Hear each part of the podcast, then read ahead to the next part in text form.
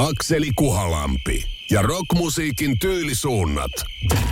Radio City. 70-luvulla yhteistyötä tehneillä heavy-laulaja Ronnie James Diolla ja kitaristi Richie Blackmorella menivät sukset ristiin vuosikymmenen lopulla. Dion kynäilemät, tarunhohtoiset ja mahtipontiset sanoitukset eivät olleet kitaristin mielestä kaupallisessa mielessä kyllin iskeviä, mutta Ronnie ei tavanomaisiin poprallatuksiin halunnut lähteä. Niinpä Dio itse sai lähteä Rainbowsta ja hänelle aukesi paikka Black Sabbathista Ozzy Osbournein lähdettyä soolouralleen. Tai suoremmin ilmaistuna hänet heitettiin yhtyeestä pihalle päihteiden käyttöön liittyvistä syistä, joskaan muutkaan yhtyeessä eivät mitään Jeesuksia sillä saralla olleet.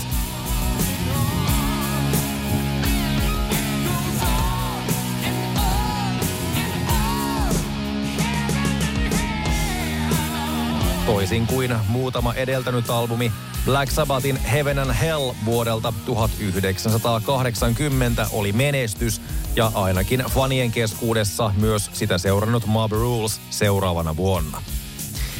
Jälleen kerran laulaja ja kitaristin välit olivat kuitenkin päässeet pahentumaan ratkaisevasti – Ronnie James Dio jätti Black Sabbathin vuonna 1982 ja päätyi ratkaisuun, joka olisi taloudellisesti riskialtis, mutta antaisi hänelle viimeinkin taiteellisen päätäntävallan. Hän perustaisi oman uuden yhtyeen, joka nimettäisiin yksinkertaisesti Dioksi. Ensimmäinen albumi, jolla kitaristina toimi Vivian Campbell, basistina Jimmy Bain, rumpalina Vinnie Appice sekä laulun lisäksi koskettimet hoiti Dio itse, julkaistiin keväällä 1983.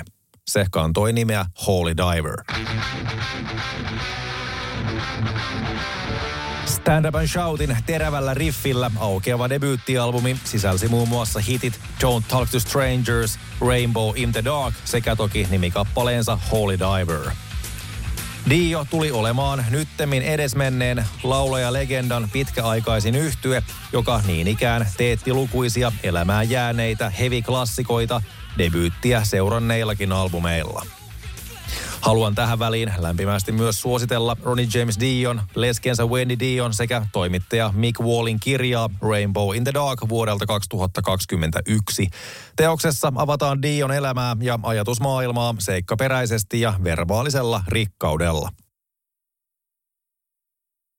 Sikäli kun hevi oli suosittua 80-luvun nuorison keskuudessa, oli se ärsyyntymisen aihe vanhemmille sekä yleisesti kaikenlaisille moraalivartioille – Dion vuonna 1983 julkaisema debyyttialbumi Holy Diverin kansikuva oli aiheuttanut pahennusta, sillä se näytti esittävän paholaista hukuttamassa pappia.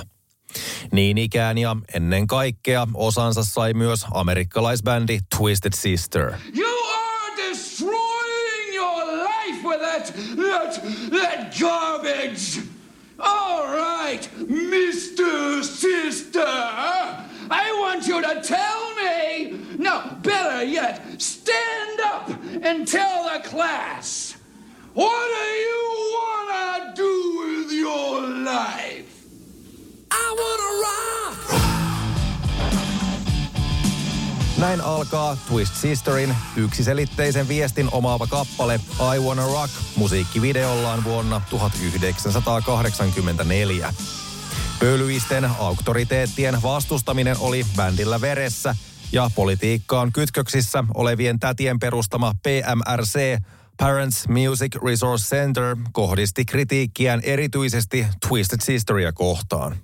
Joskin samankaltaiseen syyniin pääsi myös muun muassa Wasp, ACDC ja Judas Priest – Rock- ja heavy-yhtyeisiin kohdistunut ajojahti johti lopulta kuuluisaan tilanteeseen vuonna 1985, kun Twist Sisterin laulija Dee Snyder istui lopulta peräti senaatin kuultavana bändinsä suoltamien törkeyksien ja häväistysten johdosta. I'm 30 years old. I'm married. I have a three-year-old son. I was born and raised a Christian, and I still adhere to those principles. Believe it or not, I do not drink, I do not smoke, and I do not do drugs. I do play in and write the songs for a rock and roll band named Twisted Sister that is classified as heavy metal. and I pride myself on writing songs that are consistent with my above mentioned beliefs.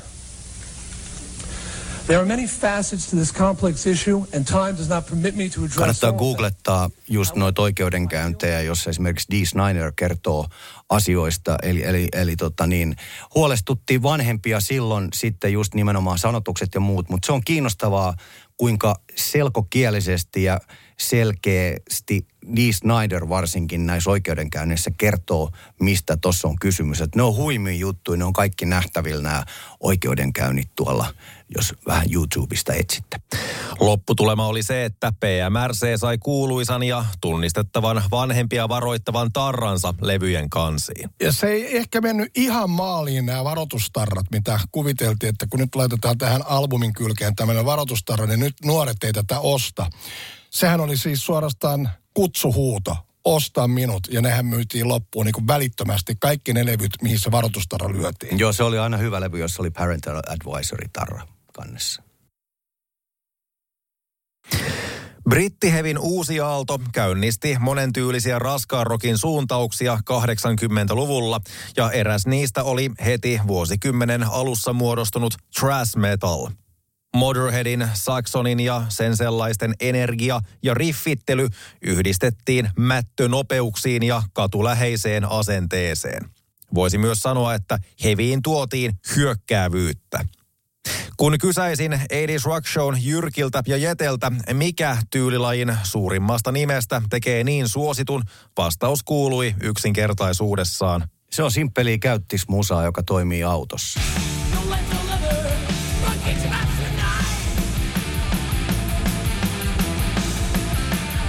Vaikka samantyylisiä bändejä syntyykin siellä täällä, erityisesti Kalifornian skene muistetaan ikonisena, kiitos Slayerin, Metallican ja Megadethin.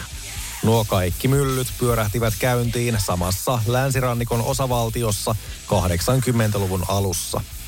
Näitä täydentää vielä New Yorkissa perustettu Anthrax, jolloin saadaan aikaiseksi niin kutsuttu Big Four, thrash metallin neljä suurinta nimeä.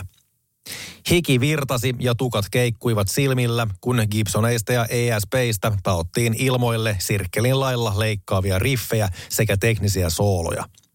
Laulussa oleellisempaa oli asenne ja aggressiivisuus kuin niinkään teoriakeskeinen taito. Äsken näytteenä kuunneltu Hit the Lights oli Losista San Franciscoon muuttaneen ja sinne kotinsa tehneen Metallikan ensimmäisen levyn Kill Em All ensimmäinen raita ja vuosi oli 1983. Toki sama kappale oli sisältynyt jo aiemman vuoden paikalliselle kokoelmalle Metal Massacre, jolle bändin nimi oli merkitty virheellisesti kahdella teellä Metallika – mutta sellaista se on, kun keskitytään olennaisuuksiin eikä pilkun nysväämiseen. Yhtyeen ensimmäinen lead-kitaristi Dave Mustaine sai kenkää jo ennen ensimmäisen albumin äänityksiä ja perusti suurella kunnianhimolla oman bändinsä Megadethin. Siihen tuonnempana.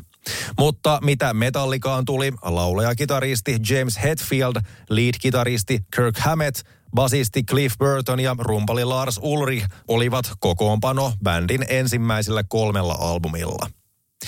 Kill Em All sai seuraajan Ride the Lightning vuonna 1984 sekä kolmas näki päivänvalon vuonna 1986 nimellä Master of Puppets. Master.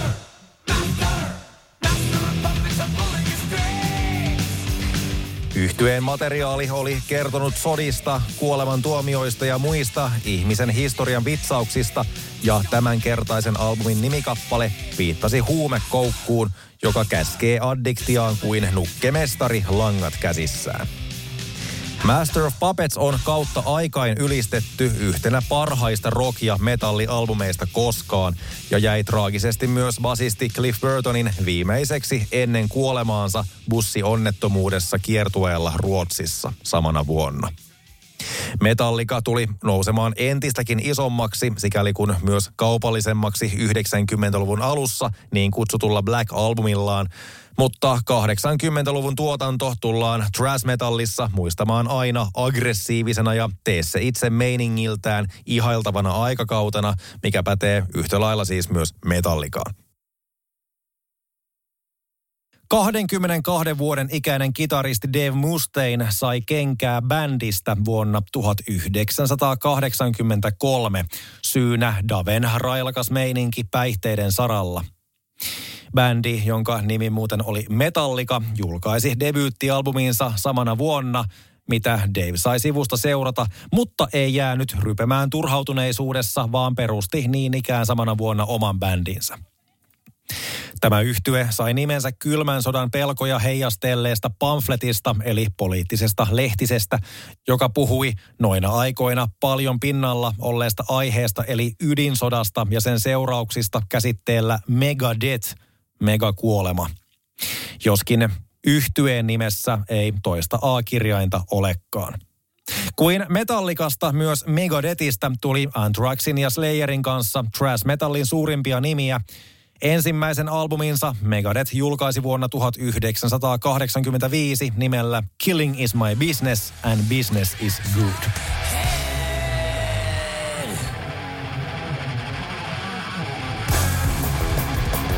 Toisen albuminsa Peace Sells But Who's Buying seuraavana vuonna. Eritoten sen nimessä esiintynyt kappale Peace Cells muistetaan yhtenä 80-luvun heavy-klassikkona, eritoten mitä Trassiin tulee. Megadeth on jäänyt kaupallisessa mielessä aika tavalla isoveljensä Metallikan varjoon, mutta myyntimääriä ja listoja katsomatta, eli itse musiikkia kuunnellen, mikä bändejä tyylillisesti erottaa? Edis Rockshown, Jete ja Jyrki 69. Musta niin kuin Megadeth on periaatteessa se lupes, se musa menee niin kuin muutaman ekalevyn jälkeen enemmän semmoista niin kuin, ö, sinfonisempaan juttuun kohde. Että siellä on eri, erilaisia musiikillisia kuljetuksia, kun sit Metallica on periaatteessa aika suoraa runttausta. Ja jos ihan noin niin kuin musiikillisesti mietitään, niin Megadeth on myös mun mielestä niin kuin taidollisesti, se on, se on musiikillisesti tai, se on taidokkaampaa kamaa. Valitettavasti se on jäänyt jonkunnäköiseksi metallikan pikkuveljeksi, mutta siitä huolimatta mun mielestä siellä on Muusikot on kovempia. Megadettia ja Metallicaa toki myös yhdistää moni asia, mukaan lukien se, että kumpikin bändi julkaisi tähän päivään saakka kaupallisesti menestyneimmän albuminsa 90-luvun alussa. Näiden suuruuksien kuin toki monien muidenkin kohdalla asia on kuitenkin niin, että edeltäneen vuosikymmenen tuotantoa tullaan arvostamaan aina jonain, joka ei koskaan tule toistumaan.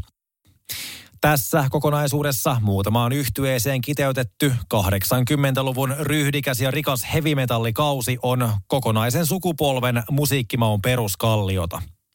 Suurelti niistä juontuva Parental Advisory-varoitus levyjen kansissa on tänäkin päivänä muisto ajasta, kun rockmusiikki ja sen sanoma osui ja upposi. Akseli Kuhalampi ja rockmusiikin tyylisuunnat. Maanantaista torstaihin 15.30. Radio City.